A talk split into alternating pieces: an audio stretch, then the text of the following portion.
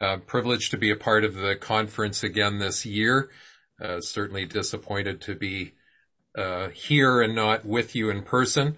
Um, but after hearing all of the announcements from Andrew about uh, geese and gophers and tornadoes and all the rest, I'm thinking maybe I'm better off here than uh, than there. No, it's uh, anyways a joy to be with you and um, virtually and uh, confident that the Lord will be able to overcome the limitations of this form of communication and use our time for His glory and and our blessing.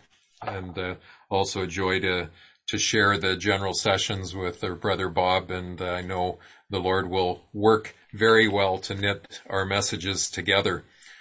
So the theme that we are looking at in these general sessions is living for God and considering the, the life of David in the evening sessions and the life of Peter, I believe, in the morning sessions. And the reality is there's no lack of material in, in either case. Um, there's more written about David in scripture than any other man except for the Lord Jesus himself. There's 36 references in the Gospels. There's 10 in the book of Acts. There's 61 chapters devoted to his life. There's over 1,000 references to his name in the, in the scriptures. So, uh, he's a, a significant, that's understated, significant historical figure. Um, certainly if you go to Jerusalem today or any part of Israel, You'll see his name referenced in many places at many different um, different features of the country. Um, you'll see reference to David, the city of David, the root of David, uh, the son of David, the seed of David, the throne of David, and so on and so on.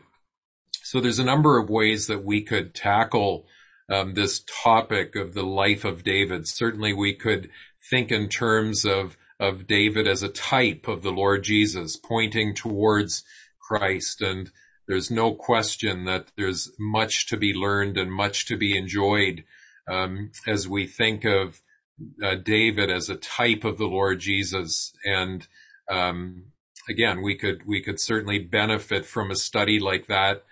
Uh, but we're going to think more in terms of devotionally um, we're going to be just looking at his life from a practical application standpoint. There's uh, valuable lessons to be learned from the study of his life.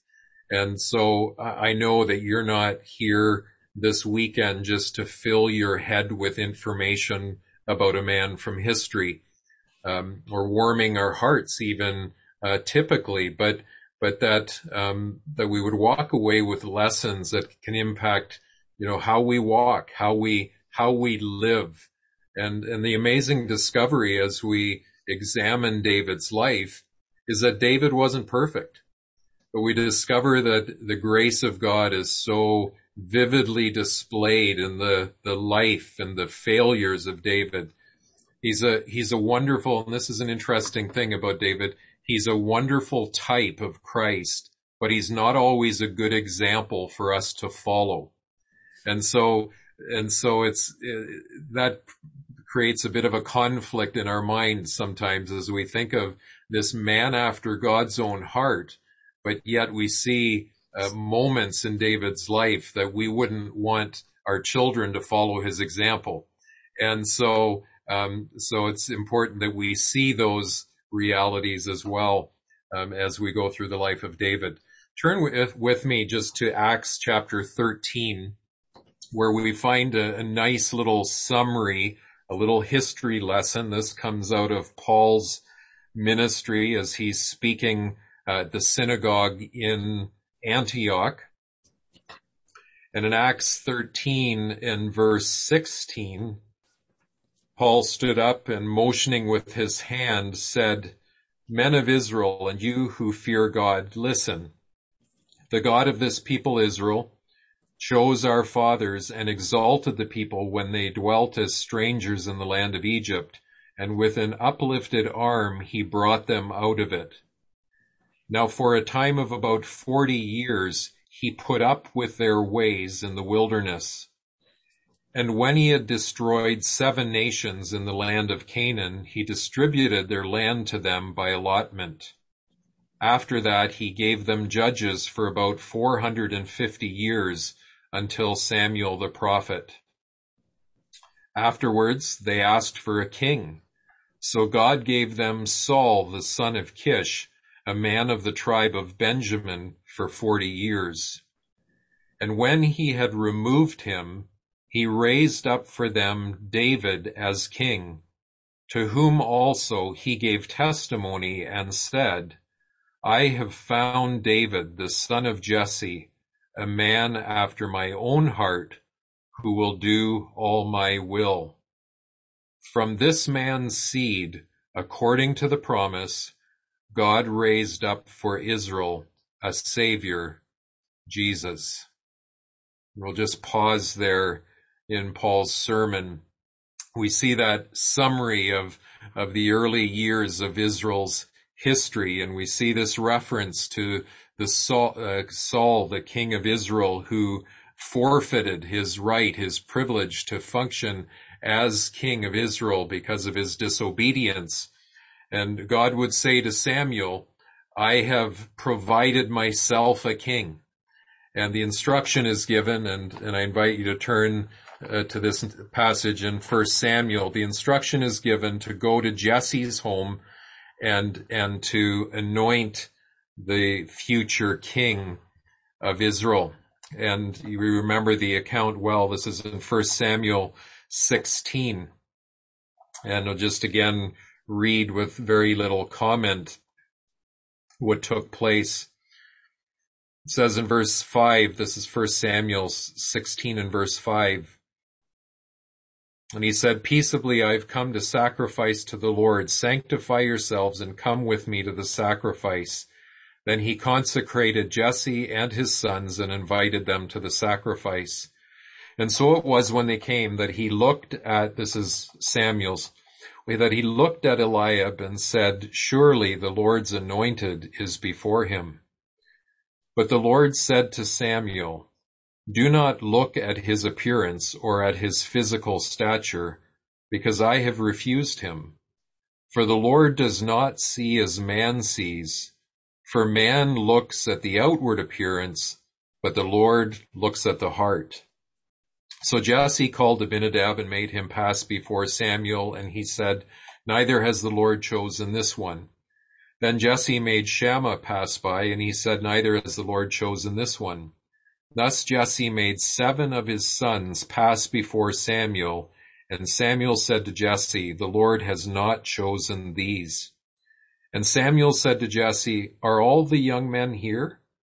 Then he said, There remains yet the youngest, and there he is, keeping the sheep.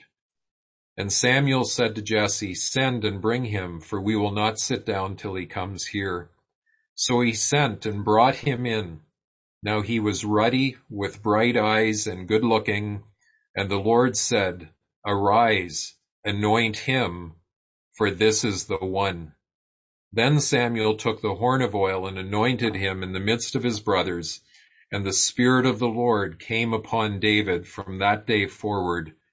And so Samuel arose and went to Ramah. And so it's a good reminder right out of the gate, isn't it? That in living a life for God and what qualifies us to serve Him, uh, it's our hearts that He's interested in. That's what He's looking for. That's what God is interested in, the, the condition of our hearts. And so as we think in, in terms of, of being vessels of honor, as Paul says to Timothy in 2 Timothy, he's really addressing the condition of our hearts and so as we think of the life of David, I thought what we would do this weekend, rather than uh, taking a broad biographical sketch of his life and trying to cover everything in all 1100 verses uh, in the, in the scriptures, I thought what we would do is drop in at three different time markers in David's life and to see where his heart is. And so tonight we want to go to the, and visit the battlefield uh, with him. And, and tomorrow we'll visit him in the wilderness. And Lord willing, um, on Sunday night, we'll visit him on the throne. And in so doing, we'll, We'll consider his faith as we see it tonight, his fears tomorrow, and his future as it's related to the throne. And so there's multiple lessons, many lessons to be learned um, as we go to visit David on the battlefield, even as he went to visit his his brothers. So we're just uh, one chapter away, First Samuel 17, and uh, we'll read just a few verses here uh, to set the context. First Samuel 17 and verse 1. Now the Philistines gathered their armies together to battle and were gathered at Socoh, which belongs to Judah. They encamped between Socoh and Azekah in Ephes Dammim. And Saul and the men of Israel were gathered together, and they encamped in the valley of Elah, and drew up in battle array against the Philistines. The Philistines stood on a mountain on one side, and Israel stood on a mountain on the other, with a valley between them for sake of time, we'll skip over the description of the of of the Philistine giant. Uh, I think we know that fairly well, but I just want to jump down to verse eight. Speaking of Goliath, it says, Then he stood and cried out to the armies of Israel and said to them, Why have you come out to line up for battle? Am I not a Philistine and you the servants of Saul? Choose a man for yourselves and let him come down to me. If he is able to fight with me and kill me, then we will be your servants. But if I prevail against him and kill him, then you shall be our servants and serve us. And the Philistines said, I defy the armies of Israel this day. Give me a man that we may fight together. When Saul and all Israel heard these words of the Philistine, they were dismayed and greatly afraid. Why is this passage so significant and why is this event so significant in the life of God's anointed servant, young David, the shepherd boy? One of the real reasons I think that this is so significant is, is that this is an occasion for David's faith, his confidence in God to be put to the test. Here he was a relatively young shepherd boy. Um, some estimates would place him somewhere in the, the, uh, range of 15 to 16 years of age. Um, the 20 year olds, young men and older would have been out in battle already. Uh, he was eighth in line. Um, if we do the math, knowing that three of the oldest were over 20 and out in, in the battlefield, um, that means that there were five at home yet, and David was the youngest. So um, you can start doing the math, and he he must not have been much more than 15 years of age. And it's it's important to notice that that all of these men of Israel that were part of the the armies of Israel no doubt that every one of them would have confessed their belief in the God of Abraham, Isaac, and Jacob, the God of Israel.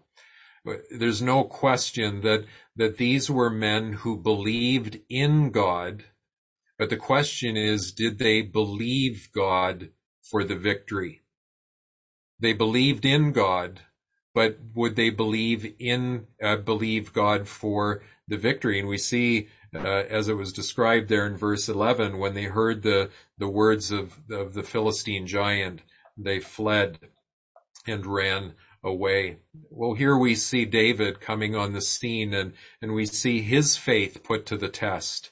And of course we know that, that any of us, our faith must be tested to be proven genuine. That's, that's the lesson of First Peter chapter one, that, that, that the testing of our faith is, is what uh, proves it to be genuine, that refines it. It, it, it determines whether it's the, the real deal or not. And so the question is, is this young man who has been just anointed as king, is, is he one who, who just believes in God? Or does he believe God for the victory? And, and I think we, we all know how the story ends. But we, we see here in this, this passage and in this setting, and this is really the, maybe the first point I want to draw to your attention here tonight. The stakes are incredibly high. The, the stakes are incredibly high. It's, it's not, it's not hard to see that Goliath is a, is a pretty fearsome foe. But there's a clear battle line that has been drawn here. Verse one tells us the location of, of where this, this battleground is in Ephes Dammim. And, and that literally means the boundary of blood or the boundary of blood drops. There was no plan for a truce between these two groups and, and there never could be. On, on the one side of the valley, there are the armies of the living God. On the other side, the armies of idol worshiping Philistines. And, and there was, there was an expectation that there would be bloodshed. There would be a victor and there would be one who was defeated. The question is whose blood is going to be shed. And notice what Goliath said in verse nine. He said, if he is able to uh, fight with me and kill me, then we will be your servants. But if I prevail against him and kill him, then you shall be our servants and serve us. In other words, the implications are, are these, that, that if, if Goliath won the battle, the showdown, the men of Israel and the people of Israel would be servants and would live as slaves to the Philistine. However, if David or whoever came up against Goliath, if he came up and was victorious, um, the the implication was that the Philistines would live as servants to the people of Israel. And so the, the enemy here is reminding them of the high stakes matchup that w- they were facing uh, for their wives, for their children, for their nation. The question is, are they going to be living in freedom? Or are they going to be living in, in bondage? And, and it, it comes down to this one matchup between Goliath and whoever is going, is willing to go up against them. And, and I think it's good for us to remember that the stakes are equally as high today. Just, just because our enemy isn't flesh and blood, um, just because it's, it's not flesh and blood, we sometimes miss the sobering implications of the battle we're, we're in. You see, when these men of Israel woke up in the morning and they pulled out on their boots, they would look out across the valley knowing that very sh- uh, very shortly they would be hearing the taunt of the Philistine giant coming out across the valley. As they ate their breakfast as they put their armor on they they knew that they would see this formidable foe across the valley taking his position. They knew that there was a, a fight that needed to be had. There was a battle that they were entering into I think the problem for many of us as we wake up in the morning, um, even though we're entering into a battle just as real against a, an adversary that is so much more powerful than a Philistine giant, one who is determined to destroy us. He's determined to destroy our, our relationships, our families, our churches, uh, to bring reproach against God's name. Um, too often we forget that we're in the battle uh, we we we miss the fact that, that we're in the battle, and, and unless we have our minds renewed daily by the Word of God, we're going to lose sight of this high stakes battle we're in. Uh, the, the, battle for souls that, that are perishing without Christ, the, the battles for our kids, for our, our families, for our, our local testimonies. Um, you might say it was easy for the, the, ch- the, children of Israel here, the men of Israel, to be reminded of the battle every morning. Um, it's good for us to remember that as we go out into into life, uh, we face a battle, and the the stakes are incredibly high. We notice as we go on in this passage, in verses 12 to 19, we find um, that David is is sent by his father at a, a, very specific time to to seek out his brothers, to find out how they're doing, to take supplies, and then and then come back to report to his father.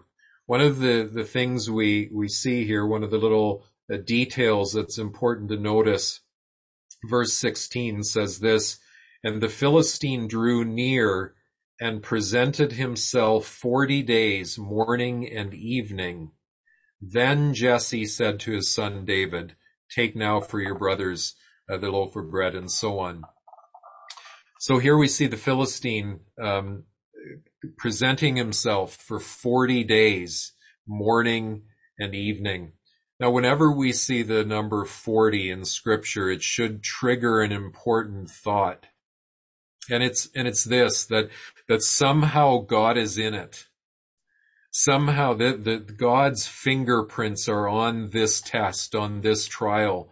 These, these are not a people that are abandoned by God. The, the, the number 40 I don't need to tell you is is a number through the scriptures that is synonymous with divine testing and judgment. And we see that again and again whether it's 40 days and 40 nights the the rain falling uh, the children of Israel being in the wilderness for 40 years the the Lord Jesus himself being tempted for 40 days.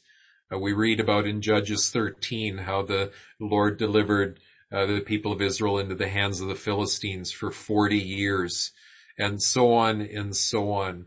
Well, here we see that, that this Philistine has been coming before the, the, the children of Israel, the men of Israel, 40 days and 40 nights or 40 mornings and 40 evenings. And then at, at that precise time, verse 17, it says, then Jesse sent, uh, said to his son David, um, go to your brothers.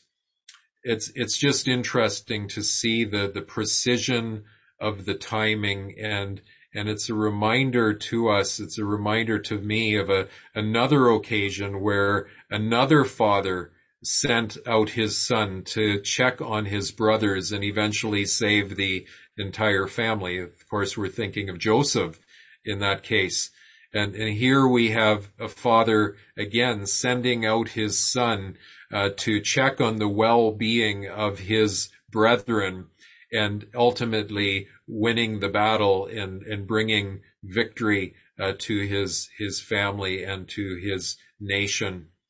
And of course, it's a, a reminder to us as we think of, of the type of Christ we, we think of those words in Galatians, God in the fullness of time sent forth his son, born of a woman, born under the law to redeem uh, those who are under the law.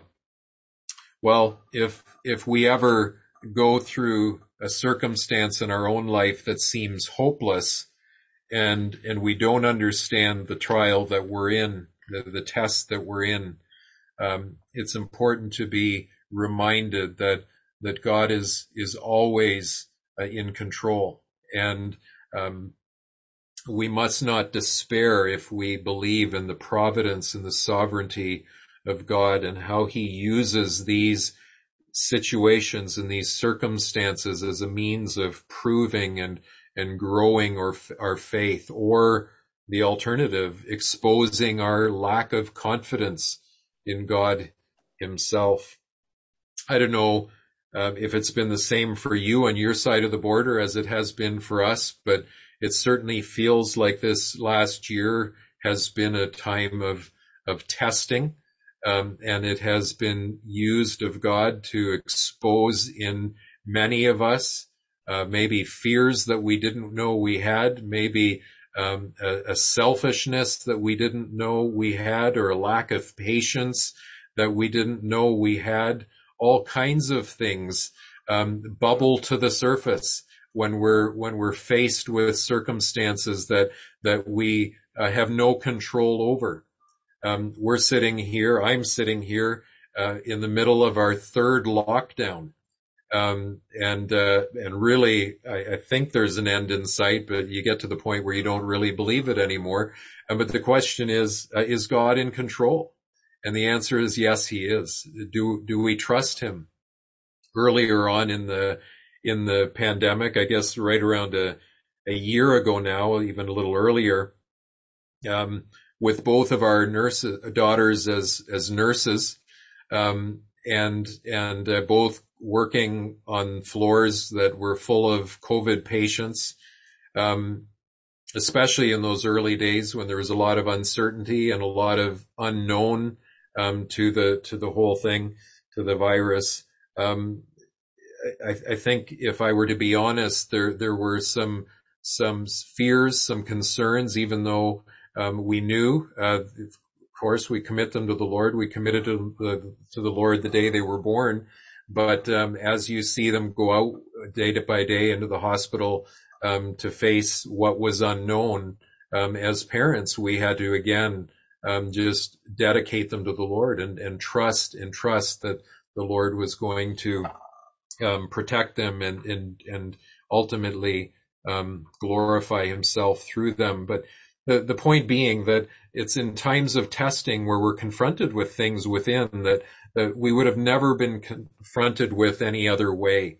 And I think all of us can attest to some of that in, in recent years. Well, these these men of Israel were facing their foe for 40 days. Um, the Lord was in control, and at just the right time, He sent His man uh, into the battle field. Well, what do we notice as David arrives on the scene?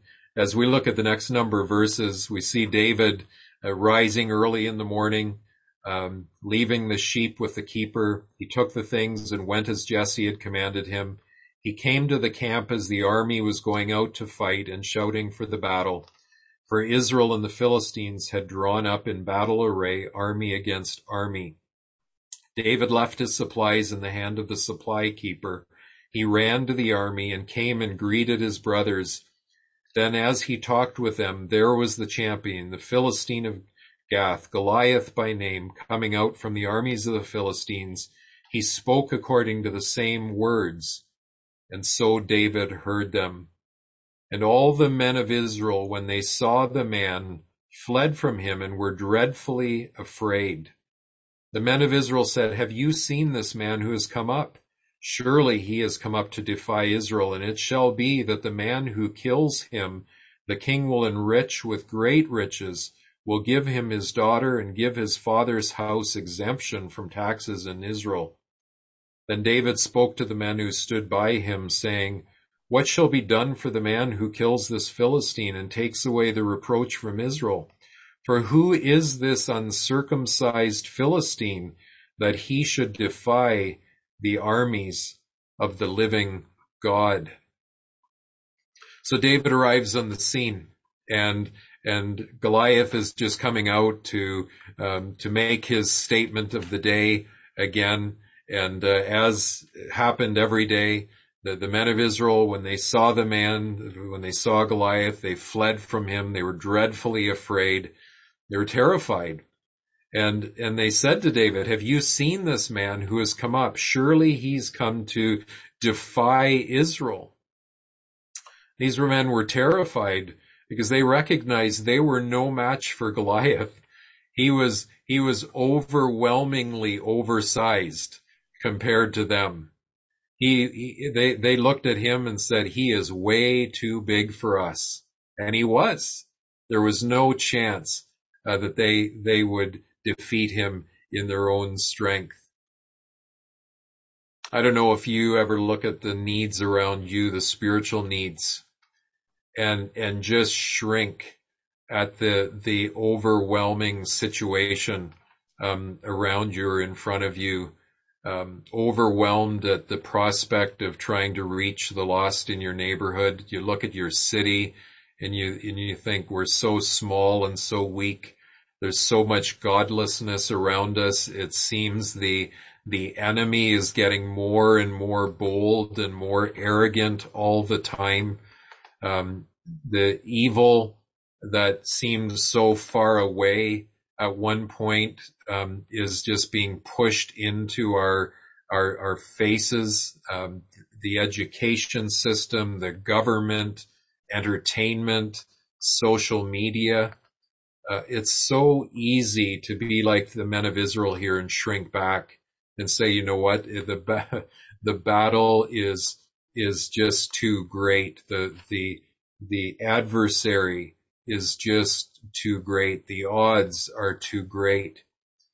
But notice David when he arrives on the scene. Remember, he's, he's maybe 15 years old, but he comes with a confidence in God. And this is the, this is the, the point here where we, we see his heart on display. He comes, he comes and he sees the same thing that the men of Israel saw. He, he saw the same thing. He heard the same thing, but he responded differently.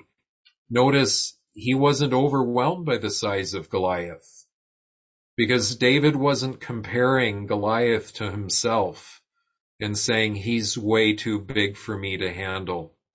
Notice what he says in verse 26. Who is this uncircumcised Philistine that he should defy the armies of the living God? First of all, he says he's a, he's an uncircumcised Philistine. In other words, he's not under the covenant protection of God. We are. As the, as the people of Israel, the sign of circumcision was a sign of the covenant that God had made with his people. And so this is an uncircumcised Philistine. He's outside of the, the covenant protection of God. And David understood that the, the showdown here before them was, was not simply between Goliath and themselves.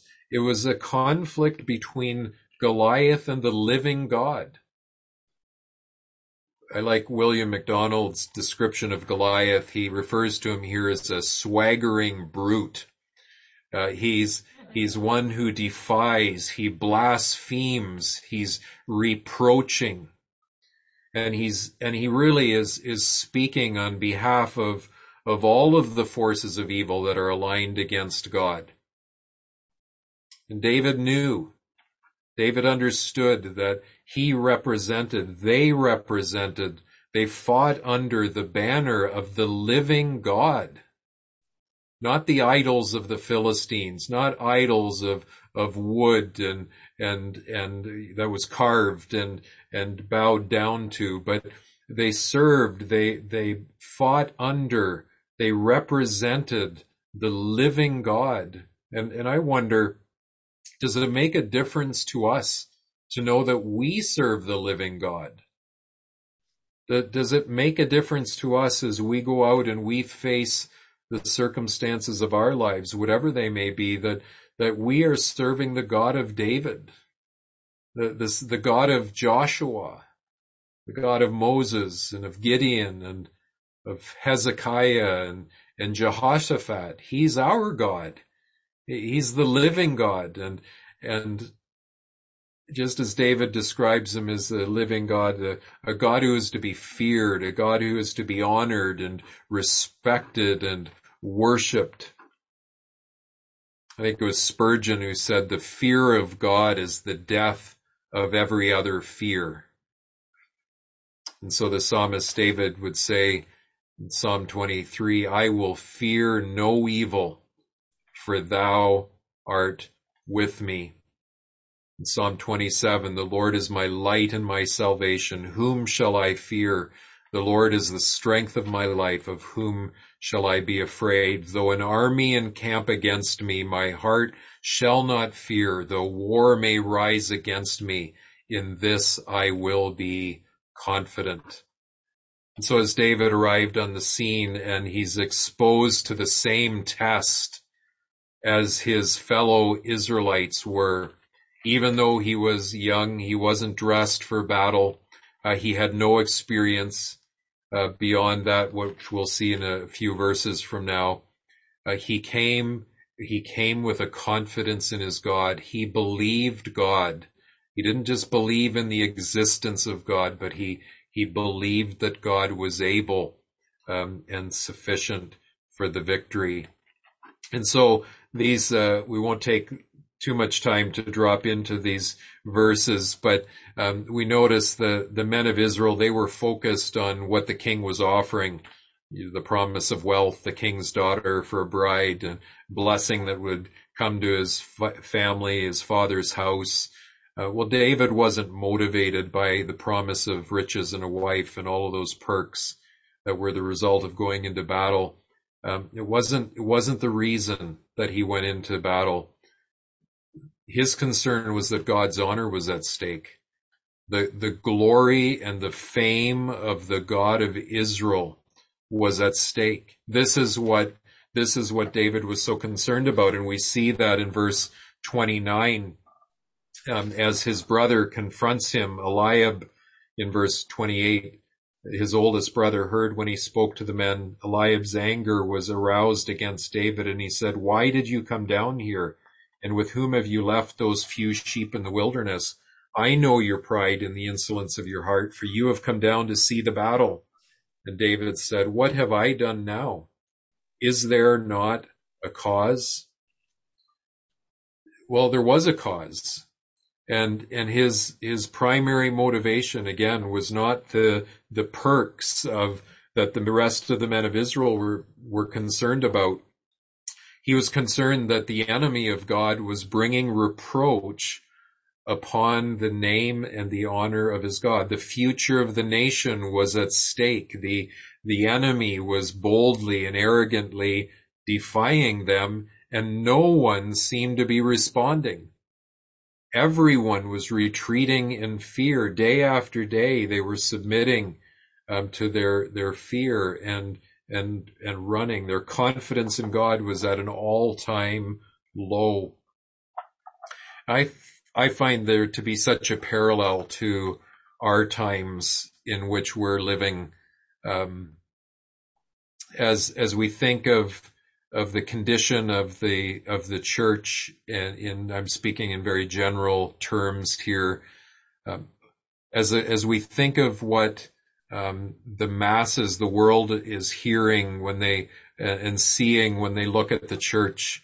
Um, what do they see? They see more and more accounts of moral failure and hypocrisy and corruption and and there's high profile individuals that are that are turning away, just rejecting uh, their faith and so on. And and it seems like the there's an all time low in in the confidence of believers in their God that uh, so many of us perhaps have grown up and and we've been part of a generation where most of what we hear about are these things the the compromise, the moral failure, the, the, the, the defeats and everything else. And, and, and here the, the enemies of God are arrayed in, in formation against God. And it seems there are very few that, like David, that are, that are willing to stand and say, wait a minute, there's a problem here. There's, there's a cause, the, the name, the honor, the, the fame of, of God himself, of the, of the Lord Jesus, um, is, is being, um, is, is, is being reproached. And, and so David, uh, comes into the, the battlefield with this confidence in his God, concerned about the, the honor of, of his God. And, and notice um, he doesn't wait for a consensus. Um, he's willing to be misunderstood, and we see that in verses 28 to 30, where his brother is is upset with him and saying, "You're just here as a kid. You're proud. Uh, I know what's going on in your heart." It's interesting. He's um, verse 28. He says, "I know your pride and the insolence of your heart, for you've come down to see the battle." he's claiming to know what's within David's heart. Uh, that's that's kind of an ironic thing, isn't it? Um, God saw his heart and and said, "He's he's my man." Um, it's interesting as we as we think of David here. Um, we we don't we don't see David saying um, something like this. Come on, guys, we can take him. Uh, we don't see David going around and and trying to um, rally the troops and, and saying, let's, you know, if we get 50 together or if we do a surprise attack or, you know, anything like that. Um, David, David was more alone than he had ever been in his life, I, I think. Um, it's one type of thing to be alone with, without anyone around you. And David would have known that well as a shepherd. But there's another more solitary loneliness when you're in a crowd and you discover that everyone is united against you. And and you're taking a stand when no one else is. And that's a defining moment. We we think of Daniel's three friends who stood when everybody else bowed. We think of Elijah at Mount Carmel who who made that statement when the when he brought all the people of Israel together. How long will you falter between two opinions if the Lord is God follow him. If Baal is follow him. And it says the people answered him not a word. And and Elijah eventually fled after that scene. And, and said I'm a, I alone am a prophet of of Israel. Um, he felt alone. Well David here he he turned it says in verse 30 from him and said the same thing. These people answered him as the first ones did. They were all united against him. No one saw no one uh, saw the things that David saw. No one had the same burden and concern for the cause that David did. And and again perhaps perhaps you're coming from a situation where you feel very much alone. You, you see perhaps coldness or, or dullness or, or a lack of zeal or, or you see, um, a, a, a sense of defeat or, or you have this growing conviction, this burden to, to get out into the, the battle and you keep hearing, well, we're not ready yet, or you need to be careful, or that's not how we've done it before.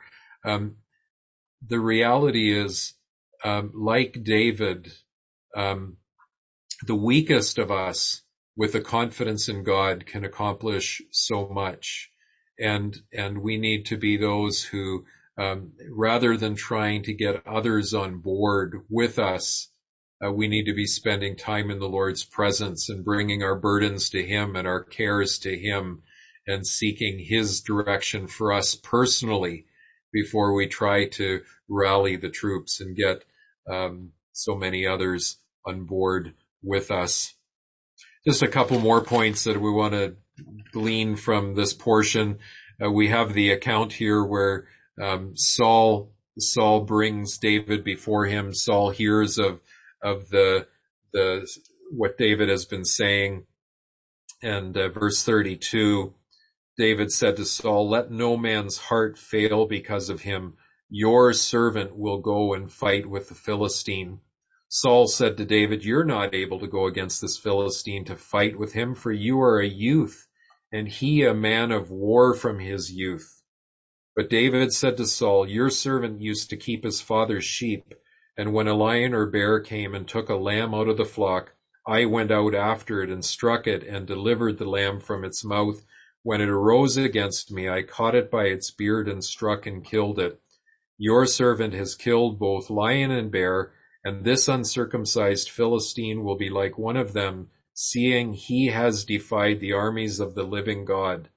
Moreover, David said, the Lord who delivered me from the paw of the lion and from the paw of the bear, he will deliver me from the hand of this Philistine. This was not a reckless kind of statement that David was making. This confidence that David had in his God did not come out of a vacuum. He had, he had proven God to be trustworthy and, and faithful in private. And now he had confidence to go out in public with, with that, um, with that faith in his ordinary, mundane work as a shepherd, God was preparing him for, for future service. And, and again, this is a window into David's heart. He, he wasn't there uh, dreaming of, as a shepherd boy. Uh, he wasn't out dreaming of the day he would go out and slay a giant with a sling. He was out uh, fulfilling what his father had asked him to do, caring for his sheep. Uh, he may have been there uh, begrudging that role.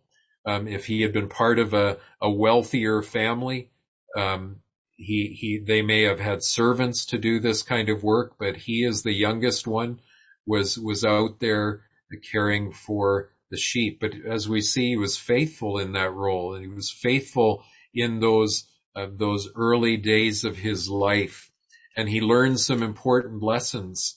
Um, that the God who had delivered him will deliver again. The God who had delivered him from the, the paw of the lion and from the paw of the bear would deliver him from this Philistine.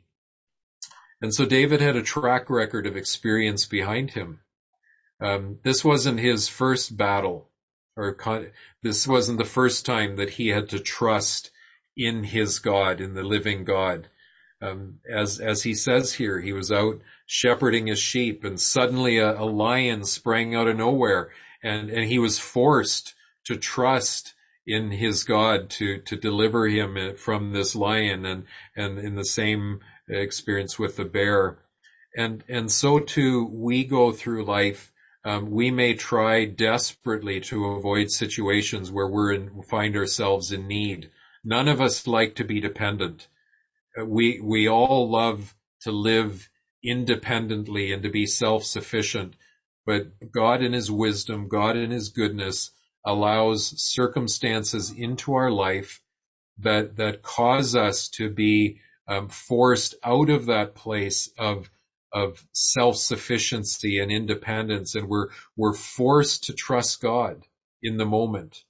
And and it's in those moments when we uh, when we are in a place of need and we're forced to turn from ourselves and our own sufficiency to his sufficiency we discover him to be faithful and we discover him to be trustworthy and, and our faith in him grows and we discover that his promises are true. And, and little by little, as we go through these experiences time and time again, we, we develop this track record of experience. And, and you might say God expands our assignment in the battle, so to speak, and gives us greater opportunities um, to serve him. And so the point here is that David's confidence in God wasn't reckless. His statement in verse 32 to Saul, uh, your servant will go out and fight with a Philistine.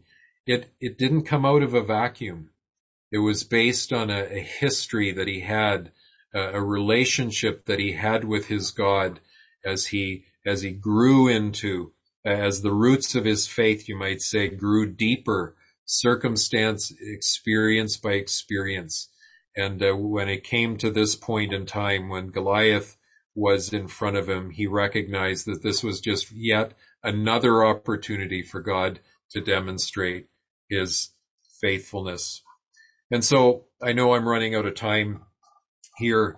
Um, just want to, just want to give you the last two points and I won't give any details to them. Notice, um, notice what, what Saul says in verse 37 after David makes his statement that, that the Lord would deliver him. Saul said, go and the Lord be with you.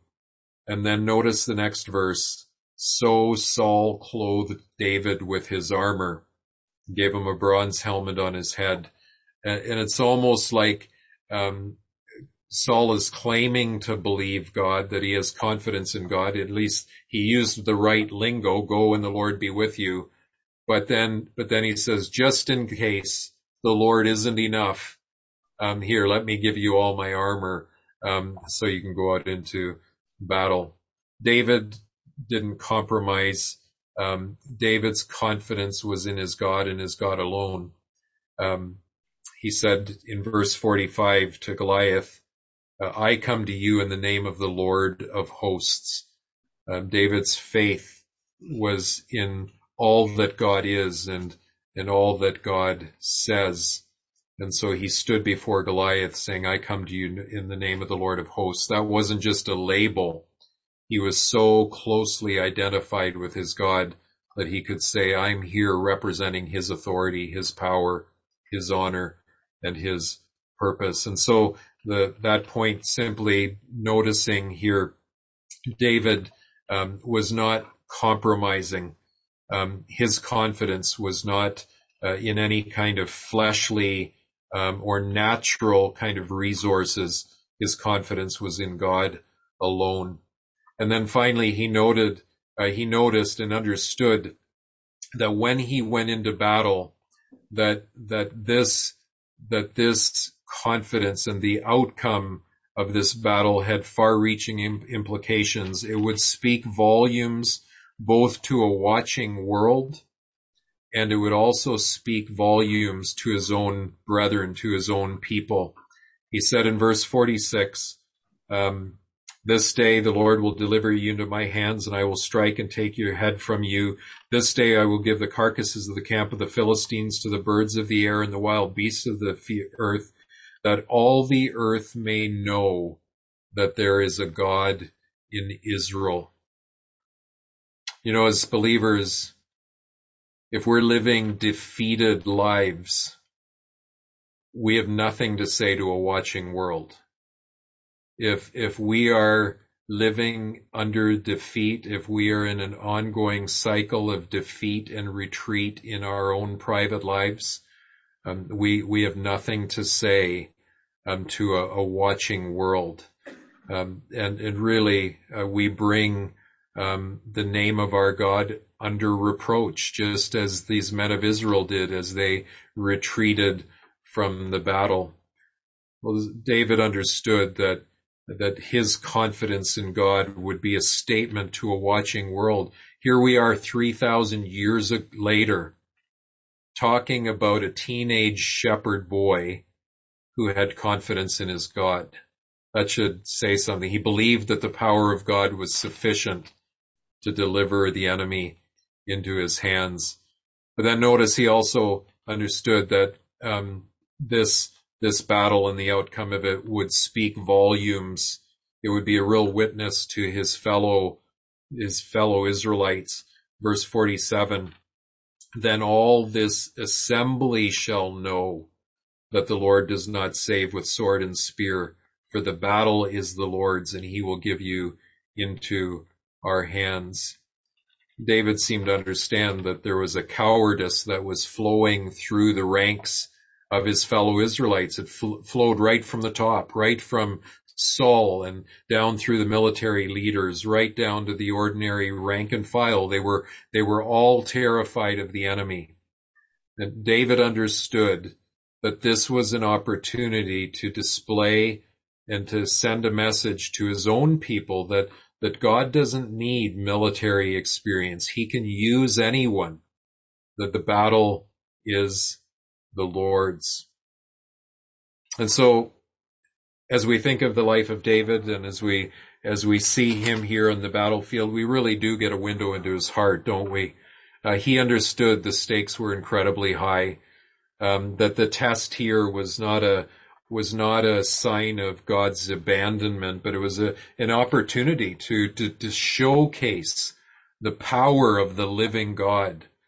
He understood that the, the battle was was not between um, flesh and blood, so to speak. He understood that the battle was a battle that belonged to the Lord. This was this there there was higher stakes here. He was concerned about the honor and the the name of his God. And so as we as we just walk away from this account of David and we see a window into his heart. I, I trust that we just recognize that these opportunities for testing are, are not something that we ought to be um, fearful of. Um, God has his hand on the thermostat. He always does. He's trustworthy and will always use these circumstances, these tests that come about in our lives, even as it did in this valley of Elah, um, to showcase um, his greatness his power, his ability. And, uh, and so, um, yeah, let's be encouraged as we go forward ourselves with a, a confidence in God, not, not just confident in God, uh, or believing rather in God, but believing God uh, for the victory, the victory over um, the power of sin in our lives, uh, even as we as we go forward. So let's just close in prayer. Our Father, we bow in your presence tonight and we are grateful for the life of David and And uh, there's so many windows into his heart, into his life. And this is just one of those settings, those events where we see his heart uh, on display. He trusted you. Uh, his confidence was in you. We pray that we would uh, be um, recognizing those occasions in our life where um, we are forced to trust you in, in ways that we never have before. Help us to see these as opportunities to grow. Help us to recognize that you are faithful and uh, that your your hand is on the thermostat, that you will not uh, allow us to face things that uh, you don't give us the resources to face and to and to come through. And so we're just thankful that we can trust you, uh, the living God, the same God of David who we've considered here tonight. And so we pray all of this giving thanks in our Savior's name. Amen.